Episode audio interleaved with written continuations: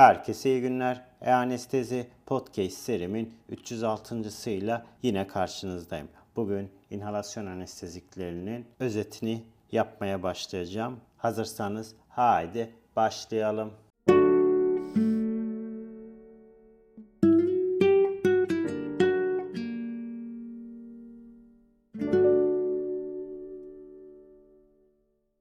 Herkese iyi günler. E-Anestezi Podcast serimin 306.sıyla yine karşınızdayım. Bugün inhalasyon anesteziklerinin özet serisine başlayacağım. İlk bölümde inhalasyon anestezikleri ile ilgili teorilere bakalım. G-anestezi tersine dönüştürebilir, bilinç kaybı, analjezi, amnezi ve bir miktar kas gevşemesi ile karakterize değişmiş bir fizyolojik durumdur. G-anestezi oluşturabilen maddelerin çokluğu şaşırtıcıdır. İnert elementler yani xenon, basit inorganik bileşikler yani nitroz oksit, halojenli hidrokarbonlar yani halotan, eterler, izofloran, sevofloran, desfloran ya da kompleks organik bileşikler, propofol ve ketamin gibi maddeleri içermektedir. Anestezik etkileyici açıklayan birleştirici bir teori değişik türdeki bu yapıları bağdaştırmalıdır aslında. Gerçekte ise çeşitli ajanlar muhtemelen moleküler mekanizmaların ayrı ayarlarıyla anestezi oluşturuyorlar. İnhalasyon anestezikleri santral sinir sistemi ve periferik sinir sisteminde bulunan sayısız iyon kanalı ile etkileşiyor. Nitroz oksit ve xenon NMD reseptörlerini inhibe ettiğini inanılıyor. NMD reseptörleri beyindeki eksitatör reseptörlerdir. Diğer inhalasyon ajanları anestezik etkilere yol açan diğer reseptörler ne gibi bunlar? GABA'ya aktive edilmiş klor kanal iletkenliğini etkinleştirerek etkilerini oluşturuyorlar. Ve bazı çalışmalar inhalasyon ajanlarının bir nosiseptif tarzda yani dolayısıyla çift tabaka membran etkileyerek etkilerini gösterdikleri düşünülüyor. İnhalasyon anestezikleri eksitatör kanalları bloke eden çok sayıda protein reseptörlerine etki etmeleri ve nöral aktiviteyi etkileyen inhibitör kanalların aktivitesini bazı non-spesifik membran etkileriyle birlikte artırmaları olasıdır. Tüm inhalasyon anestezikleri tarafından paylaşılan tek bir makroskopik etki bölgesi var gibi gözükmüyor. Değişik anestezikler tarafından etkilenen özel beyin alanları retiküler aktive edici sistem, serebral korteks, kuneat nükleus, olfaktör korteks ve hipokampüstür. Ve bununla birlikte açıklayıcı olmak bakımından genel anestezikler santral sinir sisteminin bütününe bağlıdır. Anesteziklerin spinal kortta özellikle ağrı iletiminde içinde yer alan arka boynuz internöronları düzeyinde eksitatör iletimi deprese ettiği gösterilmiştir. Anestezinin farklı yönleri ise anestezik etkinin farklı bölgeleri ile ilişkili olabiliyor. Ne gibi bunlar? Bilinçsizlik ve amnezi muhtemelen kortikal anestezik etkinlikleri aracılığıyladır. Oysa ağrıdan istemli kaçınmanın baskılanması muhtemelen spinal kort ve beyin sapı gibi subkortikal yapılarla ilişkilidir. Farelerde yapılan bir çalışmada serebral korteksin çıkarılmasının anestezinin gücünü değiştirmediğini ortaya koymuş ve gerçekte ise hastaların ya da hayvanların %50'sinde hareketi önleyen anestezik konsantrasyon olan minimal alveolar konsantrasyon yani MAK ölçümleri anestezin kortekste değil spinal kortteki anestezik etkilere bağlıdır. Eski anestezik etkinlik anlayışı ise anestezik etkilerin bir ortak hipotezle tanımlamaya çalışmışlardır. Bu hipotez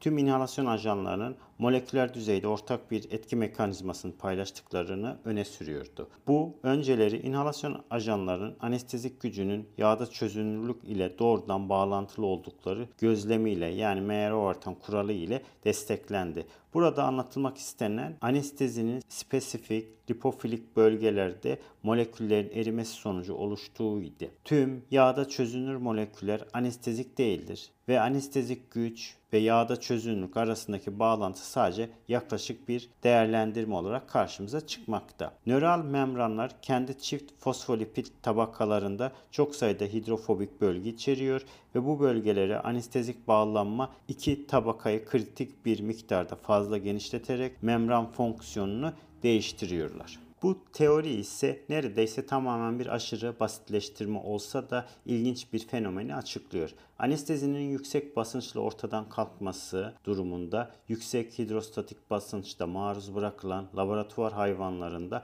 anestezik etkileri hiçbir direnç, etkilere bir direnç gelişiyor. Belki basınç birçok molekülü membrandan ayırarak veya membrandaki anestezik bağlanma bölgelerinin şeklini değiştirerek anestezik gereksinimini artırmakta. Anesteziklerin protein etkinlikleri inhib edebildiklerini gösteren 1980'lerdeki çalışmalar bilimsel dikkatleri kritik volüm ya da lipidlerdeki etkilere dayalı teorilerden uzaklaştırarak nöronal iletişim etkileyebilen sayısız iyon kanallarına yönetmiştir. Genel anestezik etki ise voltaj kapalı iyon kanalları, ligand kapalı iyon kanalları, ikinci messenger fonksiyonları veya nörotransmitter reseptörleri içeren pek çok hücresel sistemlerden herhangi birinde veya bunlardaki değişiklik nedeniyle olabiliyor. Ne gibi? Birçok anestezik maddenin santral sinir sisteminin GABA inhibisyonunu artırması gibi. Üstelik GABA reseptör agonistleri anesteziyi artırıyor gibi gözükmektedir. GABA antagonistleri bazı genel anestezik etkileri tersine çeviriyor. Anestezik güç ile GABA reseptör aktivitesinin güçlenmesi arasında kuvvetli bir bağlantı var gibi gözükmektedir. Bu nedenle anestezik etki kanal proteinlerindeki görece hidrofobik alanlarla bağlanma ile ilişkili olabiliyor. GABA fonksiyonunun modülasyonu birçok anestezik ilaç için etkinin başlıca mekanizması olduğunu kanıtlanmıştır. İnhalasyon anestezikleri tarafından fonksiyonu artırılan glisin reseptör alfa 1 alt ünitesi diğer bir olası anestezik etki bölgesidir. Bir anestezik bağlanma cebi içindeki üçlü veya dörtlü amino asit yapıları inhalasyon ajanlarıyla reseptörün kendisinin değişmesiyle veya uzaktaki bir bölgede indirekt bir etki oluşturarak modifiye edilebiliyor. Modülasyonu anestezik etkide rol oynayabilen diğer ligand kapılı iyon kanalları nikotinik asetilkolin reseptörleri ve NMD reseptörleridir.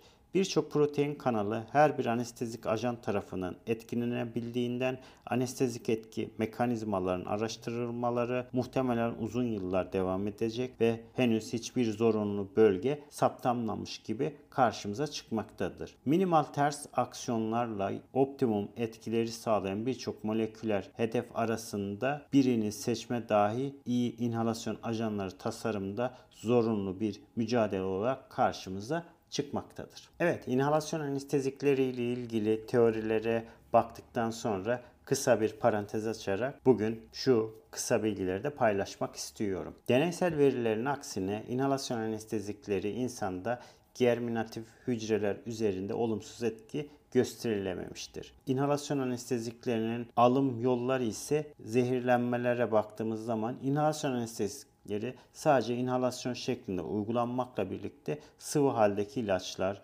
kaza ile intihar veya deneysel çalışma amacı ile de enteral veya intravenöz yolla da vücuda girebiliyorlar. İntihar amacı ile yaklaşık 250 mililitre halotan alan hastada yapay solunum veya yoğun bakım ile tedavi edilmiş bu vaka bildiriminde kaza ile intravenöz olarak 2,5 mililitre halotan verilen Başka bir hastada ise ağır akciğer ödemi ve kalp yetmezliği gelişmiş ve yapay solunum ile tedavi edilmiştir. İllegal olarak yüksek yoğunlukta halotan inhale ederek illegal olarak yüksek yoğunlukta halotan inhale ederek ölen hastalarda ise otopsilerinde ağır pulmoner ödem saptanmış. Aynı şekilde büyük miktarlarda halotan inhale eden başka hastalarda ise hepatit gelişmiş ve bu halotan alan hastaların hepatitinden biri kardiyak aritmiden ölmüştür. İnhalasyon ajanları deneysel veya klinik amaçla da intravenöz kullanılmış.